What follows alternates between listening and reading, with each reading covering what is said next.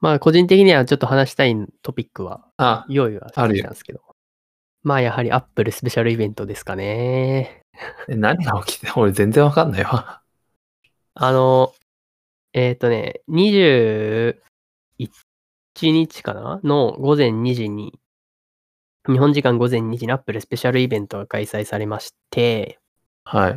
まあ自分は Apple 製品が大好きな男ですから、まあはい。毎回その Apple スペシャルイベントとか WWDC はライブで見てるんですけど、はい。まあ、今回も例によって、例のごとくライブを見ていって、いろいろと興奮しながら見てたんですよね。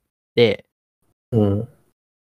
えっと、まあ軽く振り返ってみると、まず Apple カードっていうものが、のし、あの、仕組みがちょっと変わって、で、これはね、日本では Apple カード使えないから馴染みがないんだけど、要、は iPhone に Apple のクレジットカードを登録して、あまあ iPhone でクレジットカード決済ができるようになるもので、ああ、なるほど。そうそうそう。で、基本クレジットカードって手数料が取られると思うんだけど、多分店側が取られるかかなそうかななんだけど、Apple カードだと、まあそういうのがないな。からあーなるほどまあ、すめちゃくちゃその、まず、まあ、プロダクトとしてはめちゃくちゃいいんだけど、何が問題だったかっていうと、その家族で共用のクレジットカード使いたい、使えなかったんだよね。ああ、うん。なん、家計の出費的な。えっとね、要は、あの、家、まあ、例えば家族でなんか出かけ、まあ、それぞれ出かけてるときに同じクレジットカードで支払いたいみたいなケースって多分あると思うんだよね。うん。あるでね。それが今までできなかったんだけど、Apple カードでそれができるようになったらしく。あそうで、まあ、特にアメリカなんてクレジットカード社会だから、まあ、日本では馴染みがないんだあんまりないんあ。だアメけリど、カいってクレジットカード社会なんだ。や、そうですよ。めちゃくちゃそうで、あの、現金が多分、ほぼ、現金払いが珍しいぐらいの雰囲気だった。で、あれシアトルだけなんじゃないあ、かもしれない。そう、僕はあの、短期留学でシアトルのワシントン大学に行った経験があるんだけど、で、クレジットカード社会だなって思わせた一番の出来事、あの、っていうのが、その大学の自動販売機があるんだけど、それうがんクレジットカードで払えるんだよね、自動販売機が。ああ、なるほど。自動販売機でドリンク買ったりできて、だからまあ、どう考えてもめっちゃ便利だよねっていう感じで、でしたね。はい。え、A 先って今、クレカスマホに入れてる入れてる。お、さすが。そう。最近はね、スマホで1台で生きていける生活に近づけようと思って、いろいろそういう、おその、電子決済とかを頑張ってうん。導入したりしてんだけど、まあそうっす。で、まあ Apple カードはそんな感じで、で、一番、このポッドキャスト番組も関連するのは、やっぱりポッドキャストのサブスクリプションが Apple ポッドキャストでも開始されるっていうことで、このサブスクリプションっていうのは、あの、今までも、その番組を登録するっていうのがあったと思うんだけど、うん。まあ、それが、従来のものがフォローっていう名前に変わって、新しくサブスクリプションが再定義されると。うんうんうん。で、今の旧サブスクリプションは要は、なんだろうな、ツイッターのフォローだよね、まさに。みたいな感じで、この番組がうん新しいエピソード公開したらいち早くキャッチアップできるみたいなことができるのが、まあサブスクリプションだったんだけど、それがフォローに変わって、で、新しいサブスクリプションでは何ができるかっていうと、まあ、そもそも、その、なんだろうな、Apple Podcast 上で有料コンテンツの配布が可能になったっていうことですね。うん。で、そのサブスクリプション、番組のサブスクをしてる人がその有料コンテンツでアクセスができる。まあ、有料コンテンツっていうか、えー会員限定コンテンツかなにアクセスできるようになる。まあ、そういった感じで、ですと。で、そうだね。で、あの、細かく言うと、えーっと、ちょっと待ってね。えーっとね。まあ、YouTube 的なことかなちょっと違うあ、なんか YouTube でもなんかあるよね、会員登録みたい ?YouTube なやのつが。メンバー的な話あ、そうそうそう、う。そうそうそう、まさにそうだね。そうです、そうです。で、このポッサブスクリプションは、あの、配信者クリエイター側はどういう手続きが必要になるかっていうと、毎日毎年20ドルぐらいをアップルに支払う。うん。と同時に、まあ、それがまず固定費として必要で、うんそのサブスクの、こえー料金はクリエイターが独自に設定できるんだけど、えっと、初年度はそのサブスクの売り上げの30%をアップルが持っていくと。うんあーで、それ以降は15%がアップルが持っていきますって感じで、そうだね。って感じで、まあ、プラットフォーム料をアップルはしっかりと取っていきますっていう感じなんだけど、まあ、YouTube みたいに広告を挿入するとかは Apple Podcast 上ではできなくて、はい。で、例えばその個人で獲得した広告主っていうのから得られる収入は全部クリエイターは持っていけますっていう風になってるんだよね、今は。なるほど。うんいオンラインサロンやるなら Apple でやって、みたいな。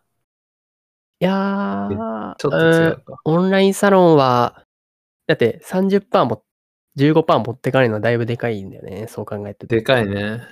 うん。ただまあ、プラットフォームが Apple ってのはでかいけど。そうそうそうそうそう。まあそこがやっぱプラットフォーム量として大事で。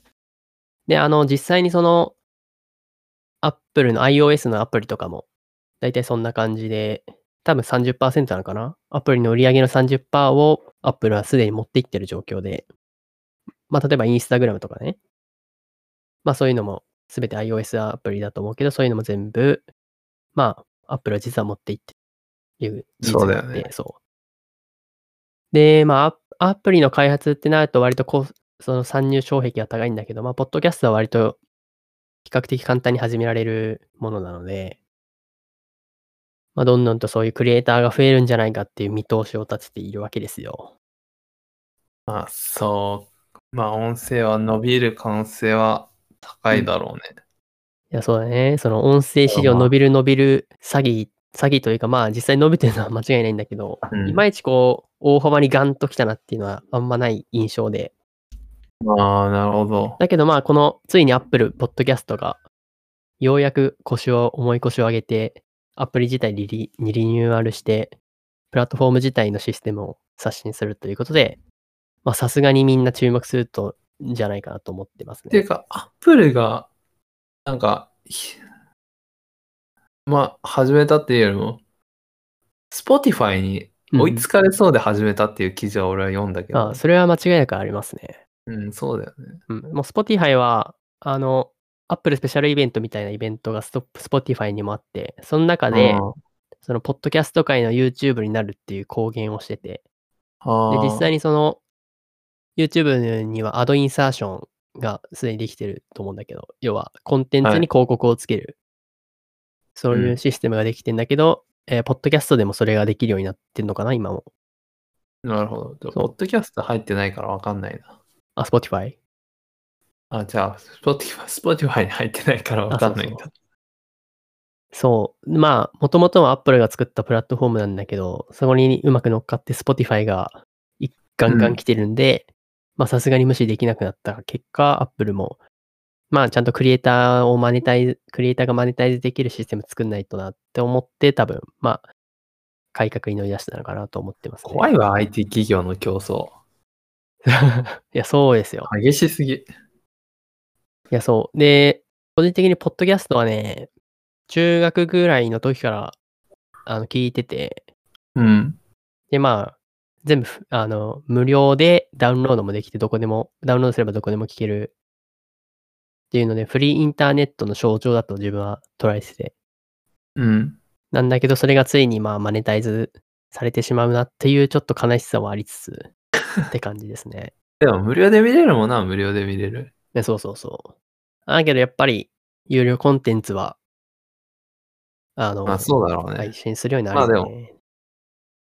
まあ、そうか。コンテンツは有料にすべきっていう考え方と、コンテンツは無料でもいいっていう考え方は2つあるけど、うんうんうん。どっち基でも本なんか有料にすべきであることは確かないような気もするけど、うんうんうん。まあ無料だからこそいろんな人に情報がそうそうそう。接することができるってのは、まあ一理はある。だから YouTube が、あの、一番多分そういうトレードオフで成功してる事例かなと思ってて、あー要はなんだろう、広告が第三者的な立場から導入されてるうん。って感じで。まあなんだけどまあ、露骨に広告を入れまくる動画とかもあるけど、うん。まああれも、ああいうのもまあできたりする、したりはしますけど、まあうまくいってるのは YouTube なのかなと思ってますね。正直 YouTube プレミアムですから、私は。え、さっきもでしょそうそうそう。いやだかわらりませんが。 YouTube はやっぱプラットフォームとしては最強な気がするね。そういうコンテンツ。あ、そうだね。まあだってラジ、ポッドキャストやろうって言ったってさ、ラジオ番組みたいなものは YouTube でもできたりするじゃんよ。できるできる。俺普通に YouTube のラジオ聞いてるもん。だよね。なんか最近はさ、あの、お笑い芸人の方々もどんどん参入、YouTube に参入してあーきて、そうだねラジオっぽいことを YouTube でやってくれてたりして、うん。で、音声として楽しい、音声だけで楽しむこともできるし、まあ、みその、動画も合わせて楽しむこともできるっていうので、まあ、そのプラットフォームとしてやっぱ最強だよね、と思うね。まあ、最強だね、YouTube は。うん。けどまあ、 時間の取り合いだからな、本当にそ。うそう。 YouTube とかは。そう。で、やっぱ音声師匠が注目されるのは、やっぱその、資格を奪われないっていう点で、そうだね。まあ日常のあらゆる、あの、睡眠時間以外が可処分時間になるっていうのが音声の強みで。要は、ながら作業でいつでも聞けるのが音声だから、だから、まあ特にこのコロナのに相まって、あの、注目はされてて。うん。で、日本でもいろいろそういうラジオ配信アプリみたいなのは乱立してると思うんだけど、うん。まあそこではどんどんしのぎを削っていて、今回のポッドキャストの進化っていうのも無視できない。やばいんじゃないそうですね。という状況ですと。はいああ、そうね。なえるほど、シュ。ウはポッドキャストは日頃から聞いてたのちなみに。別に聞いてるよ。あ、そうなんだ。いつぐらいから聞き始めた、いつかなまあ、俺は海外いるときかなうん、ん。日本の、日本語を聞きたいなと思って。ああ、じゃあ割と1年前ぐらいってこと、 1、2年前かな。なるほどね。はい海外にいるときかな本当に。聞き始めたのは。はい。で、まあ、あれはダウンロードできるのが良くて。うんうんうん。あ、でも海外はね、YouTube ってプレミアムじゃないとダウンロードできないじゃん、日本人は。日本に住んでると。日本に住んでると YouTube 動画のダウンロードできるじゃん。うん。で、YouTube プレミアムの人じゃないとできないじゃん。え、国は関係あんのあるあるある。あタイとか別にプレミアムに入ってなくても動画ダウンロードできるの。え、YouTube?YouTube そうそうそうそう。のアプリ上で東南アジアとか。結構そういうところが多い。え、サードパーティーのアプリからとかじゃなくて。え、普通、いや、違う違う違う。あそうなの YouTube の公式のアプリで。ええそうなんだ。そうそうそう。あ、そうなんだ。うえんー国によって違うの。あへえそれ初めて知った。そう、だから、そうなんだよね。ええまあまあそれ、だから俺は別、その、あの、染み入れても別に、もちろん、あの、フリーの、フリーっていうか上限ないやつうん。が高くてできないから、まあ、はい宿の Wi-Fi で動画とかをダウンロードして、移動時間に見たり聞いたりみたいなことはよくやってたかな。うんうんあうの、んポッドキャストも含め。なるほどね。長いし。ネパールなんて、なんか溝にはまってバス立ち往 生して、立ち往生したまま3、4時間ずっとバス動かないまま道路で座ってた時あったから。確かになそういうこととかも普通に起きるから、うん。まあ、ダウンロードとかしてたかな。その時かな、ポッドキャスト。うんで。最近よく聞くのは、まあ、朝日新聞とかポッドキャスト最近始めたから、うんうんうん。それはまあよく聞くかな。あとはまあ、関東じゃ聞けないラジオのものをポッドキャストで聞いたり。あーあ、そうだね。なんか最近、ラジオ番組のそうそう派生的な形で、ポッドキャスト番組も同時にやってる番組もあるよね。で特に俺はその、まあほちょ、ほんのちょっと前までは SIM カードを入れてなかったから、はい。ポッドキャストのダウンロード機能とかはすごい助かるから、そういう意味そうですね。ね。僕もね、ポッドキャスううんん。高よく聞いてた校生の時 iPod Touch 使ってたんだけど、まあ、やっぱり、その Wi-Fi 環境もなく、なうんいと使えないし、で、しかも当時は Netflix とかもなかったし、まあ、多分 You- ないね YouTube プレミアムもなかったし、その Apple Music もなかったし、なんかダウンロードコンテンツっていうのはあんまなかった気がして、そうかもしれない。だけどやっぱそれも先駆けはポッドキャストで、だったかおら、割と、その iPod 投 Touch 稿時に。そうそうそうそう。通学時に聞いてたりしてたんだけど、え、さっき自転車だっけバスだっけ自転車だね。自転車か。まあたまにバス、俺自そう転車。電車はないか。俺、その時偉いからね、自転車乗りながらイヤホンしてなかったのよ。なるほどね。俺もしなかったな。え、マジでうん。あじゃあ学校で聞いてたってことそうだね。学校とか、うん。まあ割とあとは、うん。まあ、バスとか乗る機会とか電車乗るあ機会はいとはいか聞いてたかなって感じ。はい。まあ、そうだね。なるほど。まあですね。そので音声的な話か。そうそうそう。まあ、面白いよね。音声の話は。まあうんでも、Apple が Spotify に勝つかどうかはまた別にな。Spotify が行きそうな気も。で Apple、が勝つのかな。最近俺が注目してるのが Google ポッドキャストで、そんなもんあんた。 Google のポッドキャストクライアントがあって、うん。まあやっぱ Google の強みを生かして、どんどん、今は Apple Podcast と Spotify が、あの、強いと思うんだけど、う Google ん Podcast もき、来る気がしてる、自分はね。へえ。俺、Apple のポッドキャスト嫌なところあるんだよね。おなんだい。あの、倍速できるじゃん。うん。多分 Apple 1.25、1.5、1.75、2しかないじゃん。かポッなドキャスト。うん。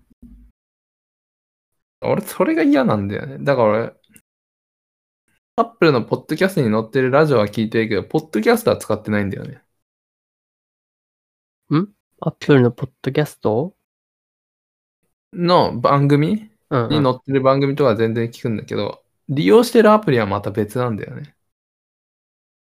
というとキャ、ストボックスっていうアプリを使ってるんだよね。えー、それは初めて聞いたな。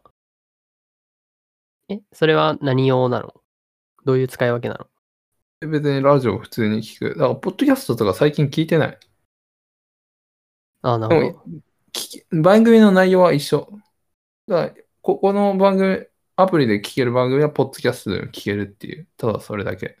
ああ、そうだね。そう、今、その構造として、うん。あの、非対照的なのが、その、配信するアプリがめっちゃ少ないじゃん。配信できる環境、整備が整ってないんだけど、その、えっと、消費するアプリはめっちゃあるじゃん。つまり、ポッドキャストとかみたいなアプリそう、Spotify、Google、Podcast、Apple、Podcast とかは、要は聞く専のアプリじゃん。うんうんうだん。けど、配信する側のアプリってのは、まあ、アンカーぐ、アンカーぐらいなのかなと思ってて、アプリで。あだから、多分、さっき言った Apple Podcast、Spotify、Google Podcast で、あの、群を抜、あの、そこから頭角を現すためのきっかけになるのが、そのいかに配信ができるか、配信をできる環境をいかに早く作るかっていうところかなと思っててスタンド FM そうじゃん。サンド FM はね、ポッドキャストにエピソードをそのまま転移することはできなくて、あ要は、あ。配信はできるよね。そう、それはす、あの、サンド FM っていうプラットフォーム上だけでね。あだけなんだそ。うそうそなるほど、う。ね。だからそう、そういう、まあラ、ラリオ、レディオトークとか、スプーンとか、ボイシーとかいろいろさ、その独自プラットフォームで音声を、音声コンテンツを配信できるのはあるんだけど、まあそういうところがいかにポッドキャストとの親和性を高めるかみたいなところも注目ポイントであるかなと思ってるね。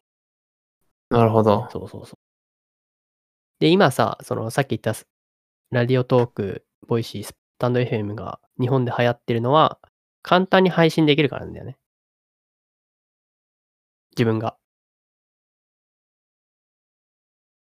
それも一緒じゃないそうでもないのかいやってないからわかんないか。あ、そうだよね。まあ、ボイシーは正確に言うと誰でも配信できるわけじゃないんだけど、まあ、うん。比較的その、その審査を通れば簡単に配信はできるっていう点では共通点かなと思審査なっんてかあんだ。そう、ボイシーはそうなんだよね。えー、で、だけどまあ、プラットフォームとしてやっぱ、ポッドキャストが、どう考えても、でかいんで、あの、プラットフォームの規模っていう意味でね。まあ、YouTube とニアリーイコールな、ぐらいの規模かあな。ーまあまあまあ。YouTube とニアリーイコールはさすがにないけど。まあ、要は、対象が全世界っていう意味で、まあそうだねそう。そう。だから、そう。その、要は、独自プラットフォームで温泉コンテンツを配信できる、配信できてるアプリがいかに、ポッドキャストにその、規模を広げられれるか、ポッドキャストにうまく平行移動できるかっていうところもまた注目ポイントですね。 YouTube じゃなくて、ポッドキャストに流す、まあ理由はたくさんあるか。ありますね。ダウンロードの容量も少なくて済むし。まあ、やっぱ動画っていうのは編集がめっちゃめんどいんだよね、やっぱり。まあそうまだあ、ね。音声、その点音声は楽。めちゃくちゃ。だから、まあ、そでもラジオでやってる人、結構静止画でやってる人も。まあ、だけど、要はまあだけど YouTube っていうのは、動画そのが静メイ止ン画のの、動画を上げる必要があるもんね。動画がメインのコンテンツプラットフォームだから、あその、うだよねラジオをやろうとしたらどうしてもコンテンツが生まれるっていうのが問題があって、どうせやるんだったあら、ーあるかもある、それだわ。ラジオをやってるだけのプラットフォームでやった方が多そうだ分ね、いや、やりやすいとこはあって確、かにそうかもしんない。うん、まあ特に、そう YouTube でラジオ探そうってならなくなるかもね。そうそうそうそう。うん、そうだね。そうそうそうそう。だかなるら、ほど。要は、住み分けされていくのか。うん。有名人とかが、その YouTube でラジオやっても聞く人は現れるからいいんだけど、要は、そうんの本当に一般市民、一般人がやっても、絶対にまずは聞かれないから、YouTube でね、やっても。俺、一般人で楽しみに聞いてたラジオ最近更新してくんないんだよな。うん。悲しい。なるほどね。だから聞いそうてるのに、うん俺聞いてるのに一般人。なんか別そのプラットフォームに移行したとかでもなく、うん。ちょっと疲れちゃったのかな。ああ、そうなんだ。まあまあまあ、楽しみにしてたけどな。メールでも送ってやればよかったな。 そうだね。コメントとかね。うん。 まあ、そういうことを考えつつ、まあ、ポッドキャストは、えっとね、5月から、その iOS アプリ版のデザインが刷新されて、めっちゃあの番組を探しやすくなったり、ああ、そうなんだデ。ザインがおしゃれになったえり、する。何 ?iOS 更新されるのあえっとね、14.5が最近リリースされたじゃないですか。あ、そうなんですか。それでは、あの、ポッドキャストはまだリニューアルはされてないと思うんだけど、されてないんだけど、そうで、今回の iOS14.5 の目玉は何だと思いますかえ、あれじゃないのタグじゃないの違うか。タグいや、あの、えー iOS の。あ、なんてい iOS うのか。あれ、うん何マスクしながら、そうそうそうそう。Apple Watch つけてれば、i アップロードつけてればなあのの i Apple ダメじゃ Watch ん限定ね。つけてダるメじゃ限ん定。で、お、WatchOS の、えっと、バージョンが7.4以降以上だったかな ?7.4 にさ最新アップデートして、かつダメじゃん。 iOS が俺、アップ14.5。ロードは別に買わない、買う予定ないもんな。ダメじゃん。じゃあ使えないじゃん。いや、そう、だから、このためだけに Apple Watch 買う人が多分めっちゃいると思いないよ。う。いるよ。高いよ。いや、でも、あの、すえっ、とね、まず、マスクをつけて Face ID をやろうとするとめっちゃ面倒なのはわかるじゃん。うん。そう。で、そこにあい、れさ、マスクつけてるならさ、マスクつけてるの感知してさ、いきなりさ、数字にいかんかね。あーいや、それ、ああ毎、回思うわ。それいはあきるなねり確数かに字言ってくれって思う。だから Face ID をそもそも使わないっていう選択肢はできたんじゃない確か。いや、そしたらマックしマスクしてないときめんどくせえじゃん。マスクを感知してくれればいいの。マスクつけてるのも感知できるじゃん。いや、そう そう。だから、結果として Apple が行き着いた、あえっと、回答っていうのは Apple Watch をまず買わせるための意欲を沸かせて、う。うぜえな。 Apple Watch があれば解決できるよっていう解決方法を提示するってことで。うぜえな。マスクさえ感知してくれればいいんだから。いや、でそもし、たら4ついやだボタかンらさ押すだけなんだから、こっちとら。 Face ID、マスク、まず、マスクをつけてる段階、状態で Face ID しようとすると、セキュリティとして問題があって、うん。あ、でもそうか、それを数字にすぐパーンって移行すそる。うそうそうマ。マスクしてるなってさ、アップアップ iPhone 側が分かればすぐに数字に移ればいいんだから。まあ確かに、それはね、うーん、チャーってみたいな。うーん、じじじみたいな。まあ確かに、それは多ぐる分ぐ、るぐるって回ってちょっと震えるみたいな、そういう動作いらねえんだよって毎回思う わ、マスクしながら。まあ確かになあれはちょっとムカつくわ。まあでも、まあアプローチ買いましょうっていうメッセージだよ。買わねえよ。買いなさいよ。 いや買いなさいよっていうのはおかしいけ必ど要。性がないんだもん。ん必要性がないんだもん。まあそうね。まああったら間違いなくいいとは思うけど。あったらね、あったら便利なものは世の中にたくさんあるから。で、それうんの買いたくないと思う原因がお金でしかないんだったら、うん。それは頑張って貯金して買うべきだな。いや、俺は違思ってうんだよ。俺、腕に何もつけたくないの。 ああ、じゃあそもそもね。そう。じゃあもうそういう人は、しょうがない。あの、ま、パソコンしづらいじゃん。なるほど。外せって言われるけど、外すのがめんどくさいし。あとはい手汗がつくし。まあじゃあ、ポッドキャストの話はこの辺にしとくか。うん、そうだね。で、その Apple の新デバイス、AirTag ですよ。これは何かあはい知ってる、んエア ?AirTag。エアタグエアタグは知ってるよ。うんだからまあ、いろんなデバイスをなくさないようにするんでしょ。そうそうれそまうた別か。そうそうそう。いや、そう、デバイスっていう合ってるかまあ、鍵とかにつけて、うん。あの、iPhone からどこにあるのかっていうのがすぐわかるための、まあ、うんうんうんタグず、タグだよね、まさに。うん。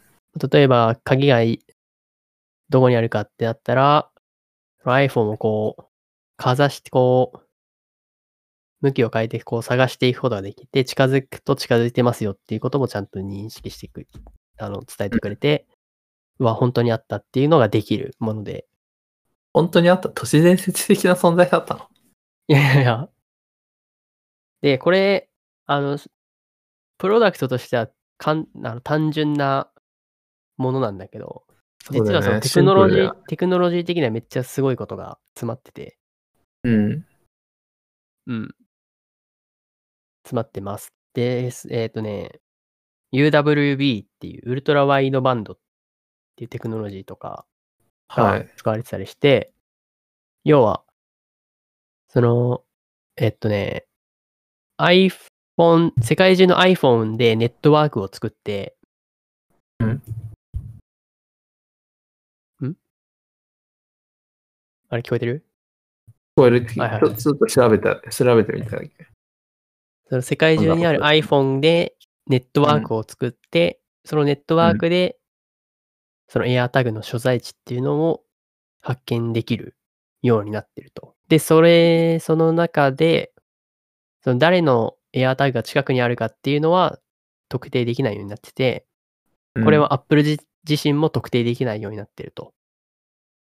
っていうで、点アで、そうッいプう、ルで使ってる人があんまいない国だと意味ない じ ゃん。まあそうだね。あそんなところは iPhone ねないっていう自負なのね。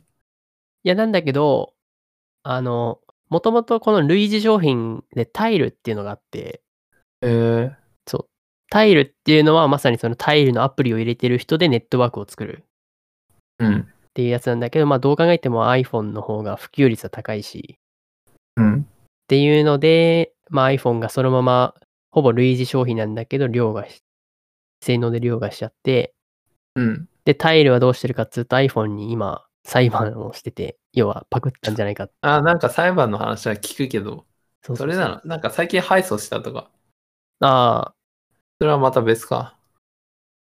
そこまではわかんないけど、まあ、とりあえず iPhone、えーそういう忘れ物防止デバイスとしては iPhone、あうーん Apple 製のこの AirTag が多分、まあやっぱり一番大きなものだなかんからストラップみたいなやつだよね。そうそうそうそう。で、これ科学的にも割とお手頃っちゃお手頃で、 3000円くらいだっけそう1個3000円まあ、うん。えっとね、1個、1個入りが3800円で、4個入りが12800円で、ですと。で、これ4個は入りそ、の、まあ、ひとコインみたいなやつが3800円とかなんだけど、それに加えて、ストラップも合わせて購入する必要がありますと。うん。そうだよね。で、エルメスのストラップがあるんだけど、これがもう驚愕の一番高いやつで5万3800円。1個ね。買わねえよ。その忘れ物防止タグこれに二つあるか5万円以上かける意味っていうね。うん。そうね。いや、そう。だから忘れ物したくない、忘れ物し、忘れ物になっちゃうかもしんないものにさ、つけるわけうだ、んエアタグが。うん。要は、紛失する可能性が高いものにつけるわけだけど、それこに5万円のものをひっつけるって、だいぶ、ちょっと矛盾があるよね、と思うよね。まあ、それはでも、金持ちのステータス的な金額になってるから、それはもいや、まあね。で、エアタグ。エアタグって、要は、あの、エアタグを知ってる人がさ、エアタグついてるやつを見つけたら、みあの泥棒目線で言うと、エアタグついてたらそれ取り外したいってなるから、う。うん。要は、あの荷物のどっかに潜ませておく必要があるんだよね。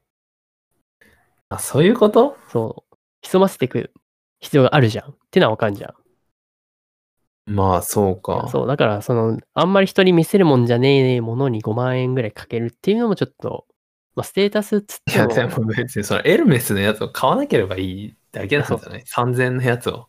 や、そう、だから、あまあね、まあだから、まあ、こういうのをか、お金持ちは買うのかなと思ったりしている買うでしょ、金持ちは。で、そう。で、さっき、泥棒目線の話をしたんだけど、はい。これ実はストーカー目線っていうのが実は大事で、うん。要は自分の荷物がどこにあるのかっていうのが分かるっていうのは、要はストーカーしたい人の荷物に潜ませておけば、怖い。ストーその人がどこ行ったかっていうのは分かっちゃうよねっていう点で、あの、悪用するケースっていうのは考えられるんだけど、じそれは実は AirTag は解決してて、うん。えーっと、まあ、例えば、あの、子供のランドセルにつけておけば便利なんじゃないかっていう声も上がったたりするわけよ。要は追跡できるっていう点でね。うん。まあ、なんだけど、えっと、AirTag はそういう人を探すとか人を追跡する用途には対応してなくて、うん。むしろプライバシー保護の観点から徹底した対策が施されていますと。うん。で、例えば、その子供が iPhone を持っていない場合は、えっと、親から離れて一定の時間が経った AirTag は移動した時に音が鳴るようになってたりするわけよ。防犯ブザーじゃまあまあ、そういう感じかな。ん。うん。えー、で、あと、その要は、自分が登録、その、例えば、ストーカーしたい人が、人の荷物に AirTag を潜ませてたとしても、例えばそのストーカーされる人が iPhone 持ってたら、その自分のすぐ近くに自分が知らない AirTag があるよっていうことを iPhone から知ることができて、で、えー移動した瞬間にそのエアタイから音が鳴るようになってるんで、うん。要は、の身の回りに知らないエテリオっていうようになってるから、ストーカー用途では使えないようになったです。うんで、自分は買い買おうかなと思ってます。エアタグ。うん。丸っぽいやつ。丸っぽいやつそう。あれ、どんぐらいでかいのあれ、えー、どんぐらいなんだろうね。飴玉ぐらい。 500円玉ぐらいかそんちっちゃくな。ないか。トローチぐらい。うん、まあ、そんぐらいかな。あの、まあ、アップルのホームページ見ればね、どんぐらいの大きさなのかっていうのがわかるんだけど、まあ大体500円玉ぐらいのイメージでいいと思う。まこんなこと言ったらさ、いや、お前、それって思うけどさ、はい。なくさないしな。いや、そう。だけど、まあ、俺もそうは思ってるよ。要は、なんだろうな、外出する機会うはんほぼないし、 そう、うんそういうことを思ってるとなくすんだけどね。そう。なんだけど、個人的にはそのテクノロジーとしての興味があるっていう点で買おうかなと思ってる感じですね。なるほどね。うんはい。なるほど。あと、なんだろうな、その、さっき言った、遠距離にある場所を、遠距離にあるものを探すときにもつけんだけど、その家の中ぐらいの近距離でも使えるもものなので、うんまあ、例えば、エアコン、エア、んリモコンか。リモコンにペタッと貼り付けて、iPhone 上で探すとかもできるよね。ああ。そうそうそまあ、一番よく探したくなるのは Apple Pencil であることは間違いない。う。いや、そうそう。それはね、いろいろなところに言われてて、いや、エア Apple うん Pencil を探すのに別に AirTag である必要はないんだよな。いや、そうそうそうそうそうそうそう。あ iPad でいいんだよな。その AirTag には確か U1、U1 チップっていうチップが入っているのかな。何そ確のか M1 チップ的な。そう。なん、なんで、それを、あの、Apple Pencil に入れてくれよっていうことを言ってる人がいた。うーん。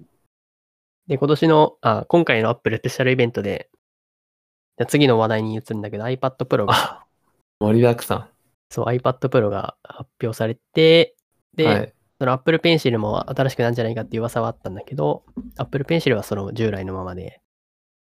で、その Apple Pencil って1と2どっちがいいの自分は1しか持ってなくて、あの、あいずっと使ってるのは1だけど、Apple Pencil の2は1よりもぜいいなと思うのは、やっぱり iPad Pro にそのままマグネットで付けられるっていうのと、あら、落ちない。でしかも付けてる最中に充電ができる。ああ、そうそれは便利だね。シューは持ってんじゃないのあ、持ってるよ、ワン。あ、ワンか。そう、あ充電ダサいよね。充電がダサいよ な。iPad Pro、そう。だから iPad Pro はめっちゃ完璧なデバイスだったっけだったんだけど、Apple Pencil のあのダサさだけが、要は批判の対象になってたんだけど、なるそほれどね。が2で改善されて、やっぱすげえなと思ったところですね、僕は。なるほど。あれだけあれどダ、サい。そう、あれはダサいね。うん。まあでも確かに、ああするしかないよね、確かに。まあまあね iPad に直差しっていうね。はい。で、まあ、なるほど。まあ、iPad Pro、今回発表されたやつはめっちゃ、その、性能が爆上がりしまして、まあ、M1 チップだもん。そうです、そうですよ。MacBook Pro に搭載されている M1 チップをまさか iPad Pro に搭載することになるというね。まあ、なんで、スペックとしてはもう、動画編集もゴリゴリにできそうな。まあでも俺 MacBook、うんま iPad Pro と MacBook Air どっち買いますかって言われたら 100Air だな。まあ、うおーっと、それはなぜえ、だって iPad も持ってるし。だからああ、その、なんか後悔はないかな。この i このは Apple の発表を待っとけばよかったっていう後悔はまあないかな。今回の発表で言えば。うん、まあそうね、確かに。まあ、なんだけど、あの、自分は割とその、プログラミングとかコーディングをする立場の人間なので、そういう人にはやっぱ MacBook、まあラップトップだと開発環境が整うの でいいなと思うんですけど、その大学、特に今年から入った大学生とかでは、うん。まあ、そういうココーディングとかをするような学科ではないのであれば iPad でも全然十分だなとは思ってますね、僕は。ああまあそうかもね。それはそうかもね。うん要は、資料、なんだ、レポート作成とかかなとか、あとはうんノートテイキングとかも iPad でできるんで、うん。なんでそう、学生には iPad Pro めっちゃいいなと思ってるし、まあ今うん自分はその論文とか読むときにもやっぱり、その PDF に、PDF をアプリに落として、マーキングとかできたりしするし、はい。ので、うん。まあやっぱ iPad は、いいなと思うよね、やっぱり。いでもお高いんでしょや、めっちゃ高いっ すよ。今回の iPad Pro はね、多分ね、うん。多分っていうか、今確認するけど、えっと、下手したら MacBook Air に近いんじゃないえっとね、一番高いやつで言う、それとも一番安いやつで言う。まあ、どっちもいいよ。じゃあ。えっと、まず、ディスプレイの大きさで、う11んインチと12.9インチがあって、安いのは11インチなんですけど、うん。えーっと、容量が一番小さくて Wi-Fi モデルだけにすると94,800円。高っまあ、ほぼ、一番ち、え、安くてそう、想定される中で一番安いので言うと94,800円なんだけど、もう Air じゃん。そう。で、想定される一番高いやつで言うと27万9,800円。 待って、え、iPad Pro の性能って、MacBook Air とどっちがいい えっと、要は、えっとね、チップは同じだから、その、あんま変わんないその、ハイパフォーマンス時の、あの、性能で言うと多分同じなんだけど、では最大パフォーマンスかな最大パフォーマンスで言うと同じくらい。だけど、まあ、チップだけではないんで、要因っていうのが。なんで、まあ、単純には比較できないんだけど、まあ、はい同程度とではあるね。えー、高いね。そう。で、まあ、チップもそうなんだけど、そのディスプレイもめちゃくちゃ綺麗になってて、うん。そう、今までが確か170何2個ぐらいの LED で画面が構成されてたんだけど、うん。そのミニ LED っていう LED のちっちゃいやつをうん。搭載することで、えーっと、リキッドレティーナ XDR ディスプレイっていうベもタのがベティな。実現できて、確か何百万個ぐらいの LED を搭載してる。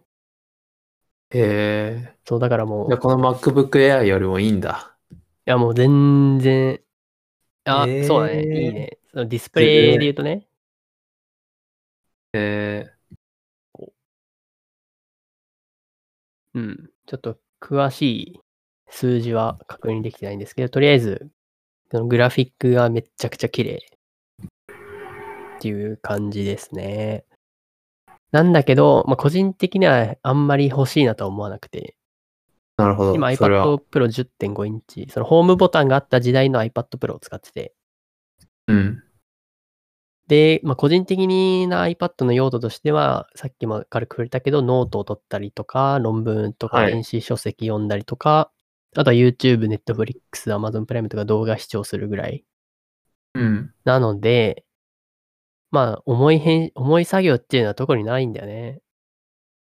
で、ま今あのそうねスペックでも十分に動いてくれているので、要はその、超プロ、プロ電子書籍リーダーはとして iPad を別に欲しいなとは思わないっていうあーまあ、そうだろうね。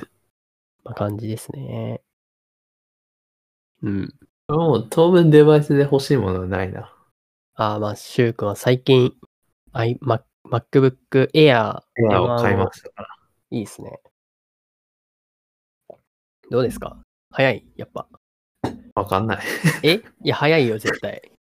早いんじゃないだいぶ昔のモデルの i MacBook Pro だったんだよね、前は。あーそうそうそう。の USB-A の端子があったりする。うん。いや、さすがに早くなってると思うし、あと多分めっちゃ静かだと思う。ファンがないかなんら。かね、うん。いやだ、まあ動画はね、すごいスルッと動く。はいはあい。のまあ、今日朝やった授業とかもズームもそうだったけど、うん。まあ、みんな一斉に30人ぐらいが顔を出した時があったんだけど、38人。おお、みんなみ綺麗に見えるぞって俺は思いながら見てうんた。うん君たちの顔が綺麗に見えるよ、俺の MacBook Air だと思はいはいはいいながら見てた。なるほどね。まだ綺麗なんじゃないまだ、まだパワポ作ってないけど。まあ、ただテンションが上がるよね。いやー、上がりますよねあと、その、まあ、あとは、この、俺はスタンドを買ったからさ、なんてやつスタンドがいい。なんだ、なんて言うんだ、これ。マジェックスタンド。俺使ってたやつだ。あ、マジ。まあでも有名だから。一番有名だから。うん。でもやめたんそだ。れ割と、うん、俺はやめたかな。うん。うんまあでもね、いいと思いますよ。うん。まあでも俺買ったの3つだけだから、付属品は。え、さっきサテチでしょ多分。あ、サテチじゃないのか。サテチってハブ。バッグのハブ。ああ、メーカうん。ー ?USB ハブそメーカー名なんだっけう。そ聞んいなたやこつだとったかなないな。これはまあアンカーですから。アンパイの。あ、アンカーはね、いいっすよ。俺のやつ、レイローっていうやつだ。ええだから俺買ったのは保護フィルムとディスプレイの、うんうえっん。とまあハブと、あとはまあマジックスタンドかな。これだけど、はいはいはいそう結構したけどね。まあ、しますね。え、ほ保護フィルムさ、あれ買ってるトラックパッドとか。俺はスキンシールっていうのを買ってて、あー、スキンシールか。スキンシール、うん。え、あれはか持ってるあの、マックを入れるケースみたいなの。当たり前か。いや、ケースはなくて、あ、ケースないのか。いや、持ち運ぶときは、リュックとかに入れるんだけど、リュック側にケースがあって、あーまあ、そう俺もなんだけどで。そこに直で入れるんだけど、やっぱり表面に割と傷がついたから、スキンシールを買って、その代わりにケースは、その、ケースは買わないでスキンシールだけを貼るっていう感じにしてて。うん。スキンシールはこれね、D ブランドっていうやつなんだけど、これめっちゃいいやつ。いいっていうか、良いや。やつで、デザインがめっちゃあったりするのと、あと iPhone とかにも、iPhone とか他のスマホとかにもいろいろとラインナップがあって、で割とそのスキンシール界の中では多分良いやつなのかなと思ってるやつで、D ブランドね。え、なんかさ、D、スキンシールの色とさ、うん。合わないとかそういうの怖くないの中の色 MacBook が。うん。いや、俺はこの、俺の使ってるやつは黒いやつなんだけど、うん、俺と一緒。ん何があ、スキンシールじゃない方。んいや、スキンシールだよ。あ、スキンシールか。え、何のご話めん、嘘。いや、俺、マックの色かと思った。あ、いや、マックの色。スペースグレーってことそうそう、スペえーそうスですグレーよ。あ、一緒。うん。え、え合わなくないいや、まあ、それはもう個人の価値観だけど、俺が使ってるやつは、もともとうん他の人が使ってて、全く同じ色のやつをね。うんで、それを見てかっけーと思ったから、それにしたんだけなるどほ。ねうんなるほど。まあ、後でじゃあその写真撮って送るよ。どういう感じあかりがとうござ います。で、あ、そうだ。まあ、まあ、I、iPad Pro はそんな感じで。はい。まあ、あとま iMac、だありそうだな。最後あるもんな。あと iMac が、だけど、あれ iMac なんか俺びっくりしたよ。を、本当にデザインが刷新されて、超薄くなったんだよね。あれ iPad 貼り付けてるだけじゃん。いや、そうそうそう。いや、そういう言われ方をしてて、うんいや、。本当に一見すると iPad Pro のマジックキーボード付きのやつ。え、あれディスプレイじゃないのあれ iMac なのあれね、要は、そう、あれに内蔵されてるの、要は、C、あの、本当えにそうそうそえ、じゃああれだけなんかあれだけ変なでっかいボックスみたいなのないのう。ボないッっクすスよ、みないっすよ、ないっすよ、ないっすよ。だからすごいよねえ。あれだけでデスクトップなのそう、すごいね。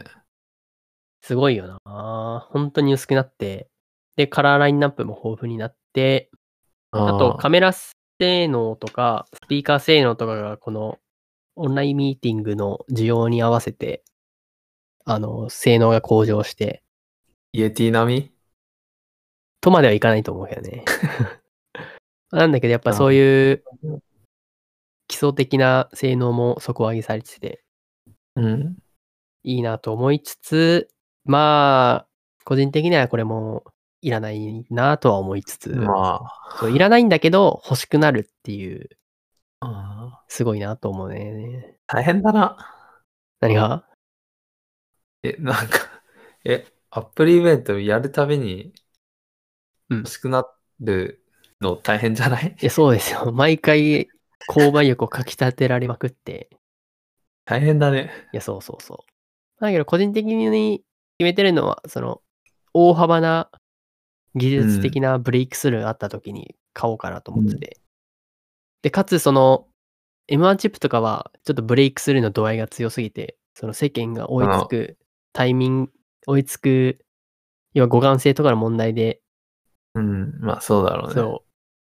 あもあったりするんで、まあ、世間が対応してきたら買おうかなと思ってるんだけど、うん。まあ、例えば iPhone11 とかだったらトリプルカメラ搭載とかね、うん。とかもあったりして買ったりするんだけど、まあそういう、なんだろう、地道なアップデートじゃなくて大幅にちょっとバンとアップデートがあった時に買おうかなと思って、頼なるほどねしますね。まあなんだけどやっぱりそうよ欲しいなと思うね。大変だよ。 それは。はい。いでももうそれが好きってことだもんな。や、そうそうそう。好きって大変だからな。うん。まあだから、そうですね。で、まあ最後にうん。はい。話したいのが Apple TV プラスってやつで、は Apple い TV っていうのは知ってる ?TV うんプラス、俺最近入ったよ。ああ、あ、その、あれか、サブスクのやつね。サブスクなのかななんか iPad を買ってから90日間以内に入ると無料って言われたかあ、多分年、1年間無料ってやつじゃない。ら。あ、そうそうそうそう。あ、じゃあ入ろうかと思って90日経ったっぽい、経つっぽいからそろそろ。はいはいはい。要はそれはあれだよね、Netflix みたいな感じで、Apple うん。が提供する独自コンテンツを、はい、あの見れたりするってやつだと思うんだけど、そうそうそう。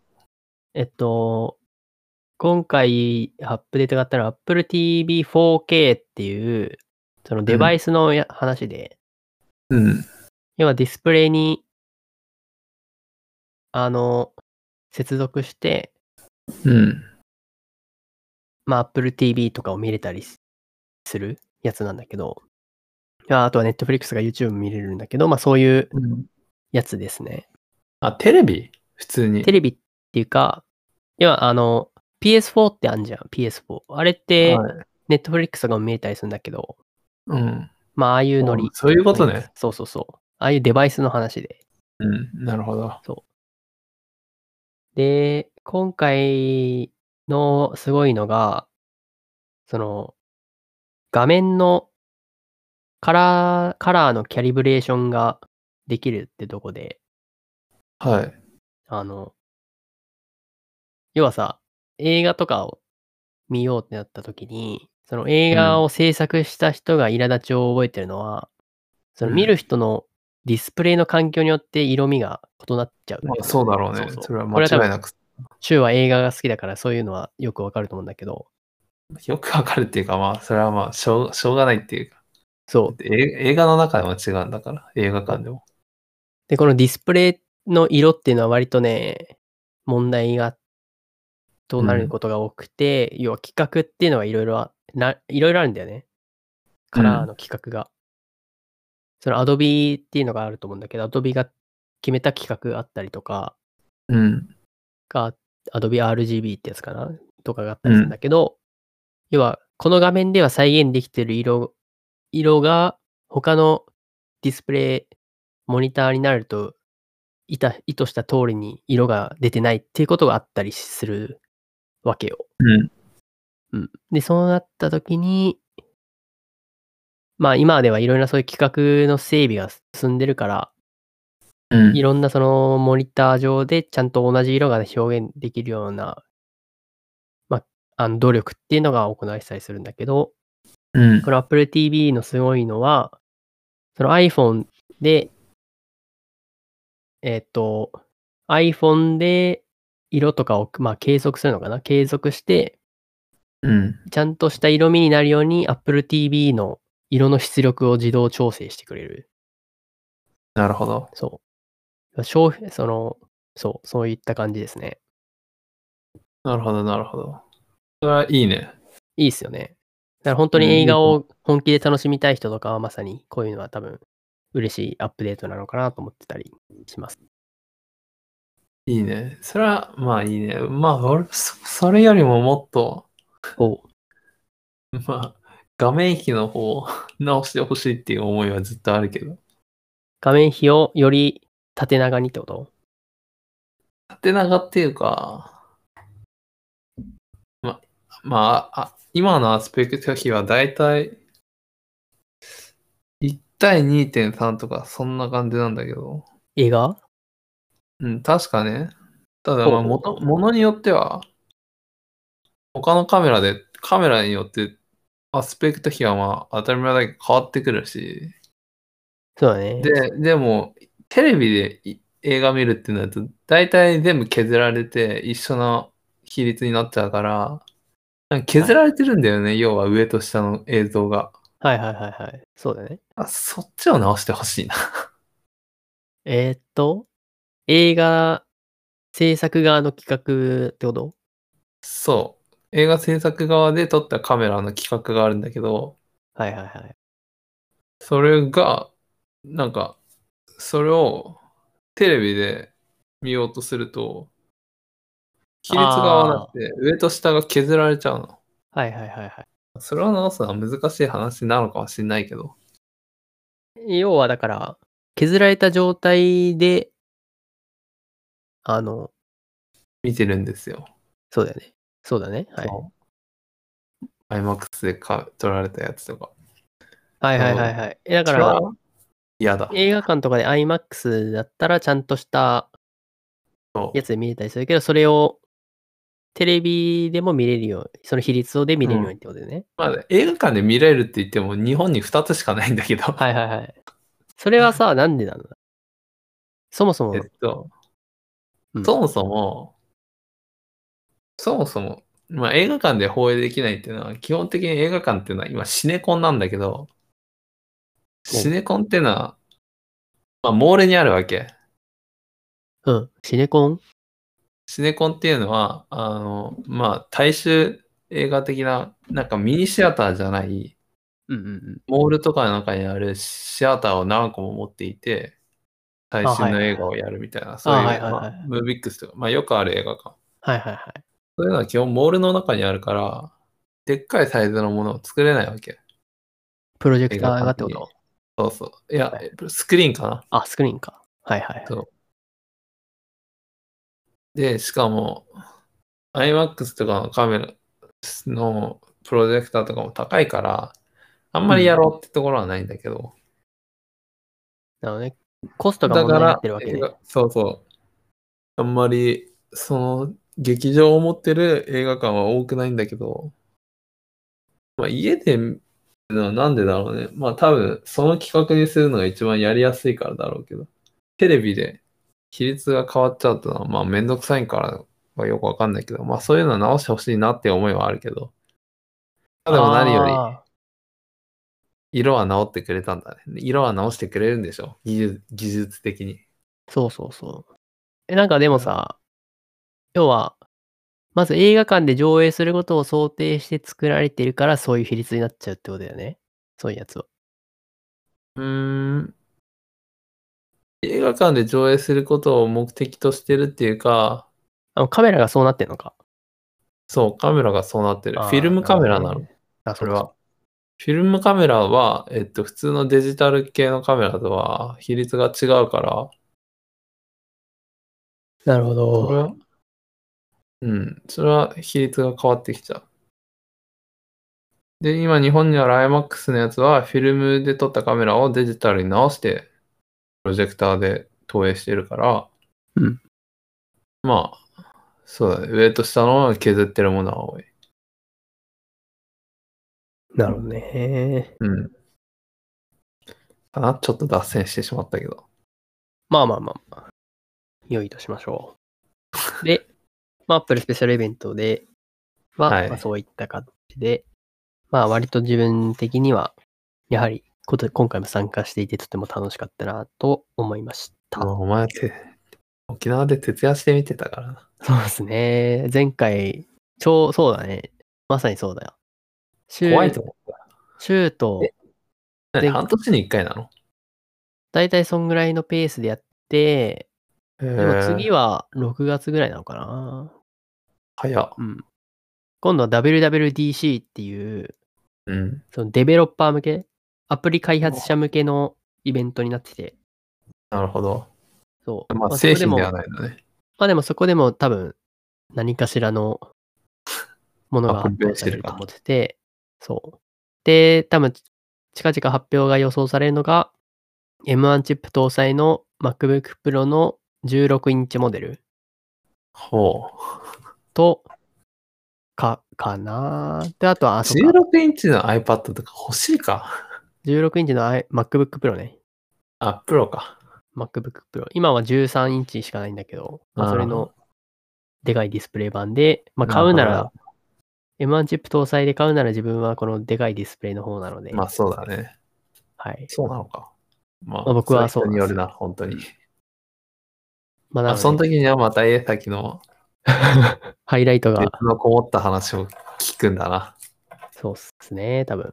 で、あの、今回 AirTag っていう新しいラインナップが登場したんだけど、はい。その今年中に噂、あの、新しいラインナップで噂されてるのが、Apple Glass なんですよ。